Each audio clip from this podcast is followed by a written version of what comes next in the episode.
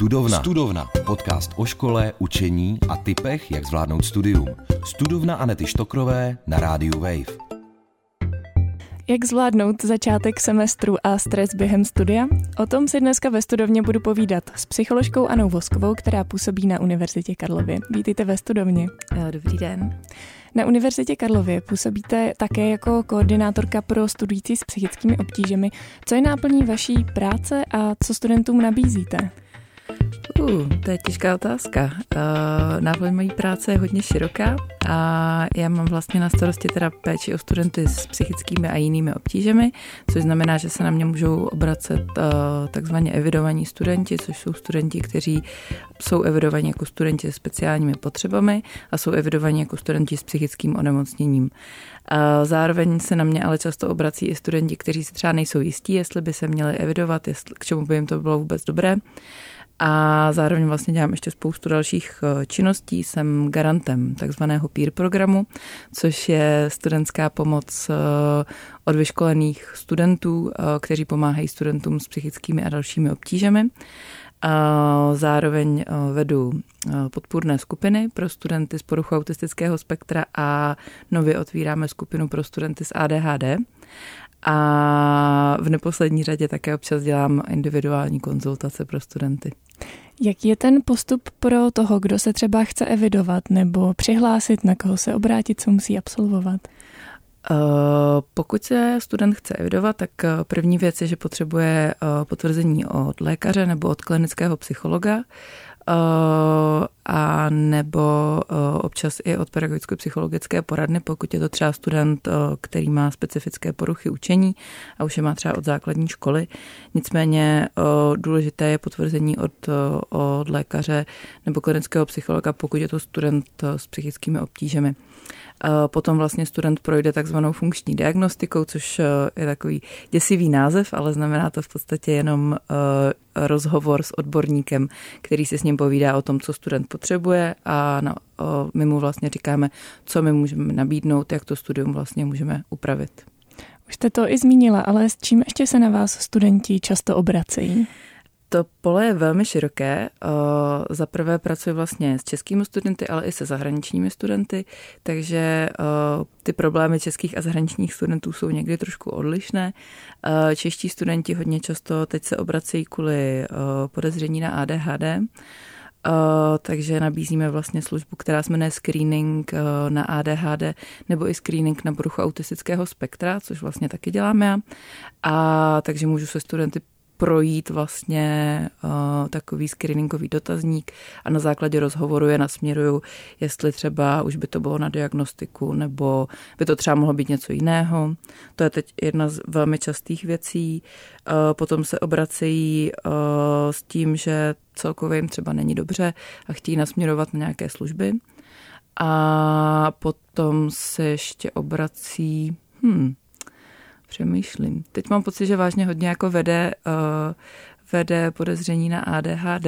Dá se říct, proč zrovna to ADHD je teď tak, eh, nechci říct populární, ale proč je tak častým problémem? Uh, my si tuhle otázku taky klademe, čím to je. Uh, já mám uh, drobné podezření, že to je tím, že se o tom víc třeba mluví na sociálních sítích a třeba na aplikaci TikTok a podobně se o tom natáčí hodně videí a hodně studentů se v tom, se v tom nějakým způsobem pozná, protože ty symptomy u sebe někdy zažíváme každý z nás, to, že se máme někdy problém trošku soustředit nebo zapomínáme nebo podobně. Takže je potom jednodušší uh, se, se v tom najít, ale to potom já právě vysvětluji studentům na tom screeningu, uh, že to, že občas jsou nepozorní, neznamená, že automaticky mají ADHD. Viděla jsem vaší přednášku v rámci orientačního týdne na Karlovce a mhm. ve své prezentaci jste uváděla, že 75% duševních problémů se objeví do 24. roku života. Mm. Takže vlastně to vysokoškolské období je velmi náchylné k tomu. Určitě. Eh, a hlavně eh, duševní onemocnění je taky velmi významně spojeno se stresovou zátěží a pokud je ten člověk eh, ve velmi silné stresové zátěži, může to vést právě k rozvinutí nějaké, nějakého onemocnění, ke kterému třeba má je k němu nějak víc náchylnější. A takže studentská populace je přesně jako populace, která je tímhle hodně ohrožena. Tak jak zvládnout ten stres? to je dobrá otázka. A já s chodou okolností učím na pedagogické fakultě předmět, který se jmenuje Stres a strategie jeho zvládání. A, takže o tom se studenty mluvíme velmi často, jak, jak zvládat stres. A, podle mě první základní věc je uvědomit si, že stres je něco, čemu se nemůžeme vyhnout, že to je přirozená součást našeho života. A takže se vlastně jako uh, přestat se snažit o to vyhýbat se stresu, protože to není možný. Uh, někdy, někdy jako studenti mají takovou představu jako, uh, a, a ptají se mě vlastně, jako jak nebýt ve stresu. Takže první věc je, nejde to nebýt ve stresu. Druhá věc je uh, prevence. Uh, nejdůležitější část, na kterou často říkáme, že nemáme čas, uh, tak je prevence stresu, a teda spíš prevence nějakého negativního zvládání stresu. To znamená všechny věci, které my už dávno víme. Zdravá strava, dostatek pohybu, dostatek socializace kamarádů, nějaká jako vyváženost, což eh, taky studenti bývají někdy jako zklamaní, když eh, máme, eh, máme nějaké kurzy, kde oni přijdou a očekávají, že jim, že jim dáme nějaký skvělý recept, jak jako vlastně zvládat stres. A teď my jim vlastně řekneme, no vy už to vlastně všechno víte, vy víte, co máte dělat, ale zatím to z nějakého důvodu nejde úplně to dělat takovým způsobem, jak by bylo potřeba.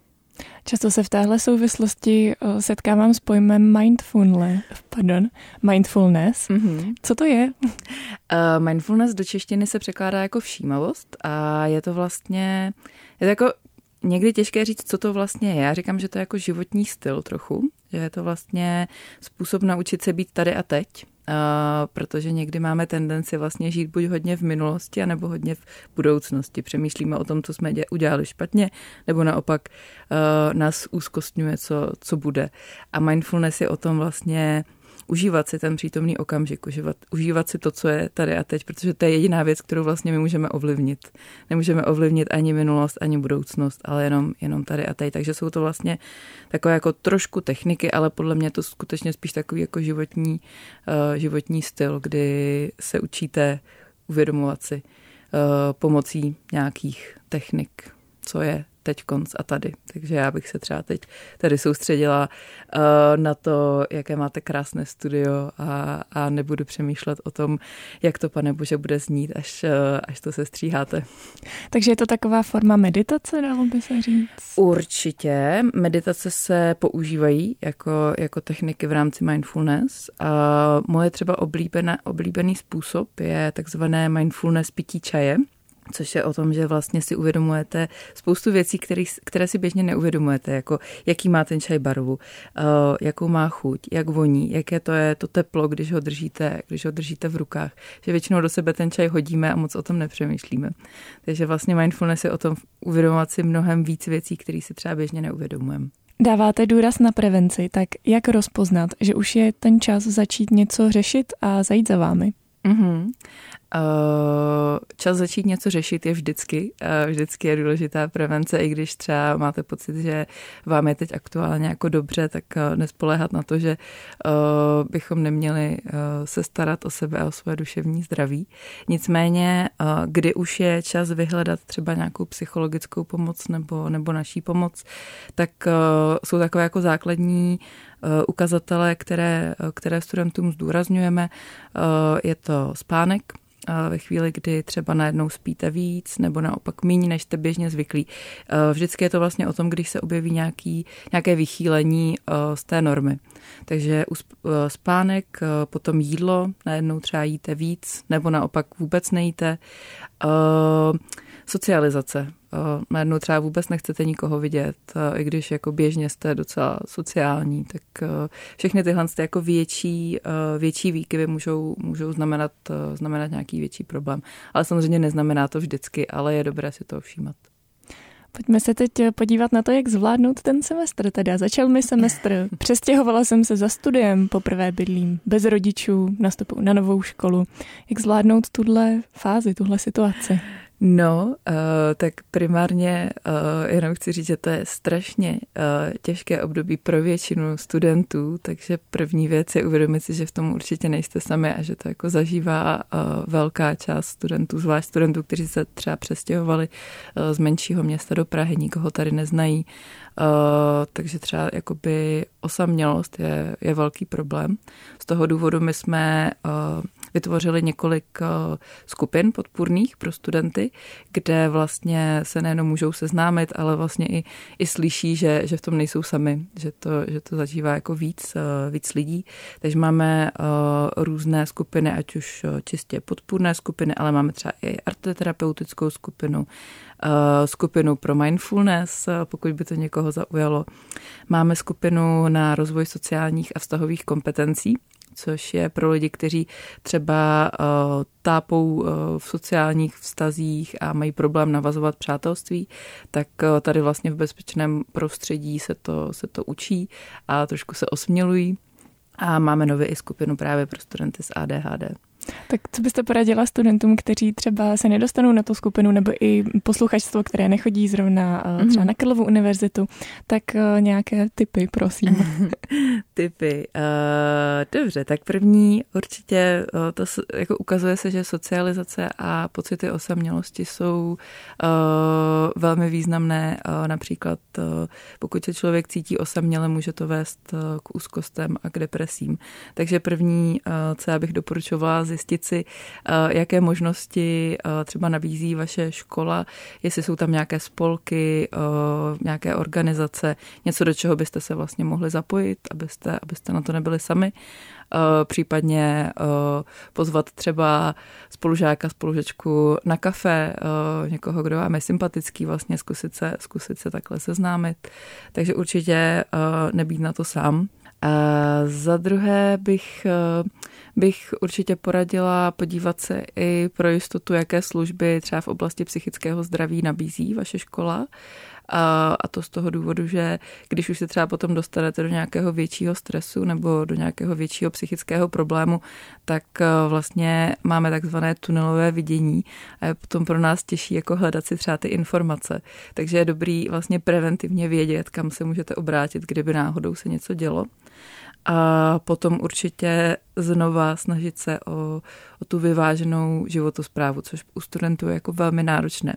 Za prvé uh, třeba přednášky a semináře různě během dne, takže vlastně mají třeba přednášku, pak mají tři hodiny pauzu, pak mají seminář. Uh, takže je velmi náročné vlastně udržovat tam nějakou pravidelnost, ještě k tomu je to vlastně každý den jiné. Eh, ale my na to hodně klademe, klademe důraz eh, na pravidelný spánek, pravidelné jídlo, dávat si určitě pozor na to, eh, aby bylo aspoň nějakým způsobem vyvážené, i když jako chápu, že tam je spousta, spousta věcí. A pohyb. Jsou výzkumy, které ukazují, že pohyb je vlastně jako skvělá prevence psychických onemocnění a problémů se stresem. V té přednášce, kterou už jsem zmiňovala, eh, jste mluvila o takzvaných problémech vynořující se dospělosti. To mě mm-hmm. zaujalo, já jsem to nikdy neslyšela, ale mhm. vlastně potom, jak jste o tom mluvila, tak mi to trošku dávalo smysl. Tak kdybyste mm-hmm. mohla tohle představit, protože já jsem u toho měla pocit, že to tak jako zaklaplo a řekl jsem si, jo, tohle je přesně to, co řeším. Mm-hmm. Vynořující se dospělost je vlastně koncept, eh, který vznikl někdy kolem roku 2000 a označuje vlastně lidi, kteří jsou ve věku od 20 do 29 let přibližně a eh, vlastně začalo se ukazovat, že v moderní době už úplně nefunguje eh, to rozdělení na adolescenci a pak rovnou dospělost. Vlastně studující, velmi často jsou to právě studenti vysokých škol, ale nejenom, tak vlastně tam je ještě nějaké meziobdobí. A ta vynořící se dospělost je vlastně období, kdy jste takzvaně, máte pocit, že jste tak jako mezi. Už nejste, už nejste adolescenti, adolescenti, ale ještě nejste úplně dospělí, ještě vlastně nemáte, uh, nemáte nějaké závazky, co se týká třeba rodiny, dětí, nějakou jako pevnou práci, uh, nebudujete třeba úplně kariéru, neplatí to samozřejmě vždycky, ale uh, je to takové období, kdy vlastně člověk zkoumá, zjišťuje, co mu teda vlastně jako sedí, co by chtěl dělat. Je to skutečně hodně takové jako experimentální období. A je vlastně důležité si uvědomit, že to je jako normální, že někdy za náma přichází studenti, kteří jsou nešťastní z toho, že třeba si nejsou jistí, jestli si vybrali správnou školu, co vlastně jako do budoucna chtějí a, a tak se v tom tak jako trošku plácají a někdy jim jako jenom hodně pomůže, že si, že si řekneme, že to k tomuhle tomu patří že vůbec jako nejsou divní, že to teď konc neví, že prostě ve 23 letech neví, jestli skutečně jako tohle budou chtít dělat celý život. A takže je strašně důležitý. Uh, myslím si, že je důležitý a pomáhá spoustě studentům vědět, že tohle období existuje. Mně to třeba samotný hrozně pomohlo. Když jsem, já jsem se o tom dozvěděla taky, když jsem byla asi, mi bylo 24 a poprvé jsem slyšela tenhle ten termín, tak jsem si říkala, aha, tak dobrý, tak jsem prostě, jsem normální, takhle to jako funguje, nemusím teď vědět, co prostě budu chtít v životě dělat, nějak na to jako přijdu časem. A to experimentování si myslím, že je, je, je taky jako strašně důležitý, že vlastně uh, kdybych dneska uh, kdybych dneska jako studovala ještě znova, tak bych si doporučila, abych právě zkoušela jako co nejvíc věcí, abych, abych na to přišla. Eh, co je teda vlastně ta jako moje věc, protože potom eh, se stane, že studenti třeba studují a, a moc třeba se nezapojí do nějaké jako mimoškolní činnosti nebo do nějakých dalších projektů a na konci studia vlastně jako skončí to studium a teď vlastně si, si uvědomí, že možná to vůbec jako není to, co chtějí dělat nebo že možná by jako bavilo něco úplně jiného. Takže určitě taky uh, zdravým způsobem experimentujte během studia. Jak tohle období teda přežít? Máte nějaký klidně i osobní tip z vlastní zkušenosti? Hmm. Uh, jak tohle období přežít? To je dobrá otázka. Určitě znova, znova si zopakovat tu, tu, tu normalizaci. Já mám vždycky pocit, že ty problémy, s kterými za námi studenti chodí, tak jsou vlastně svým způsobem jako často podobný, ale samozřejmě jsou tam různé jako individuální rozdíly, ale strašně často pomůže už jenom to uvědomění, že prostě takhle je to normální, jsem normální, jsem v pohodě. Uh, takže pokud máte pocit, že se to děje jenom vám, tak většinou času se to už jako dělo spoustě studujících uh, před vámi. A potom určitě Uh, pokud, uh, já určitě doporučuji obrátit se třeba na nějakého odborníka, s někým to probrat, pokud se v tom, pokud se v tom, pokud se v tom nějakým způsobem plácáte, tak může být strašně užitečné si jenom ty myšlenky jakoby utřídit. Když jdete k psychologovi, nemusíte jít jenom kvůli tomu, že vám třeba není psychicky dobře, ale i kvůli tomu, že právě si nejste jistí, co, co dělat v životě. My mimochodem máme i službu, která se jmenuje Diagnostika osobnostních a kariérových předpokladů, což je vlastně pro studenty, kteří třeba si nejsou jistí, jestli si vybrali správný obor, tak eh, vlastně na základě nějakých psychologických testů a potom rozhovoru s odborníkem eh, se o tomhle můžou pobavit. Takže určitě doporučuji eh, odbornou pomoc nejenom ve chvíli, kdy vám není psychicky dobře, ale i klidně třeba v tuhle tu chvíli. Ještě mě napadá, že ta situace bývá taková, a teď vycházím i z vlastní zkušenosti, teda třeba mimo univerzitu, že těch psychologů je nedostatek, že mají dlouhé čekací mhm. lhuty.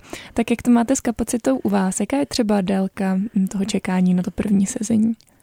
To je bohužel eh, zkušenost, která eh, si myslím, že se objevuje skoro všude, že psychologů a psychické pomoci je nedostatek. Čekací doby jsou velmi, velmi dlouhý.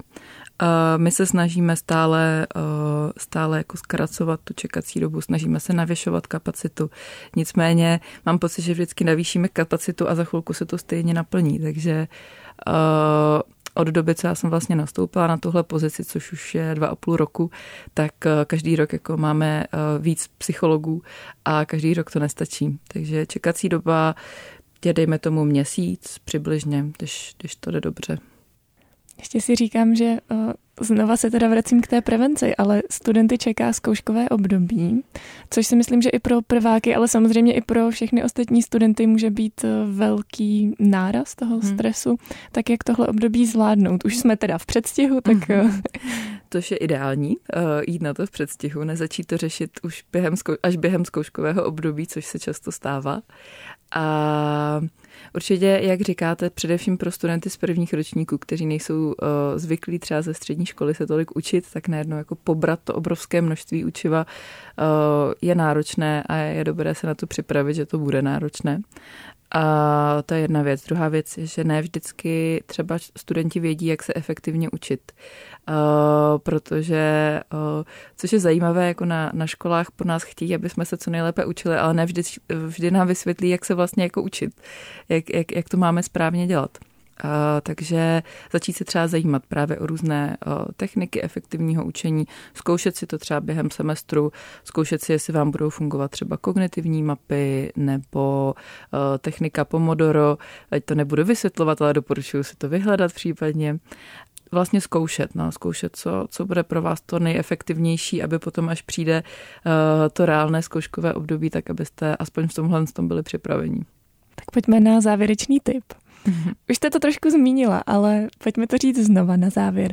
Co byste poradila sama sobě na začátku vašeho studia na vysoké škole?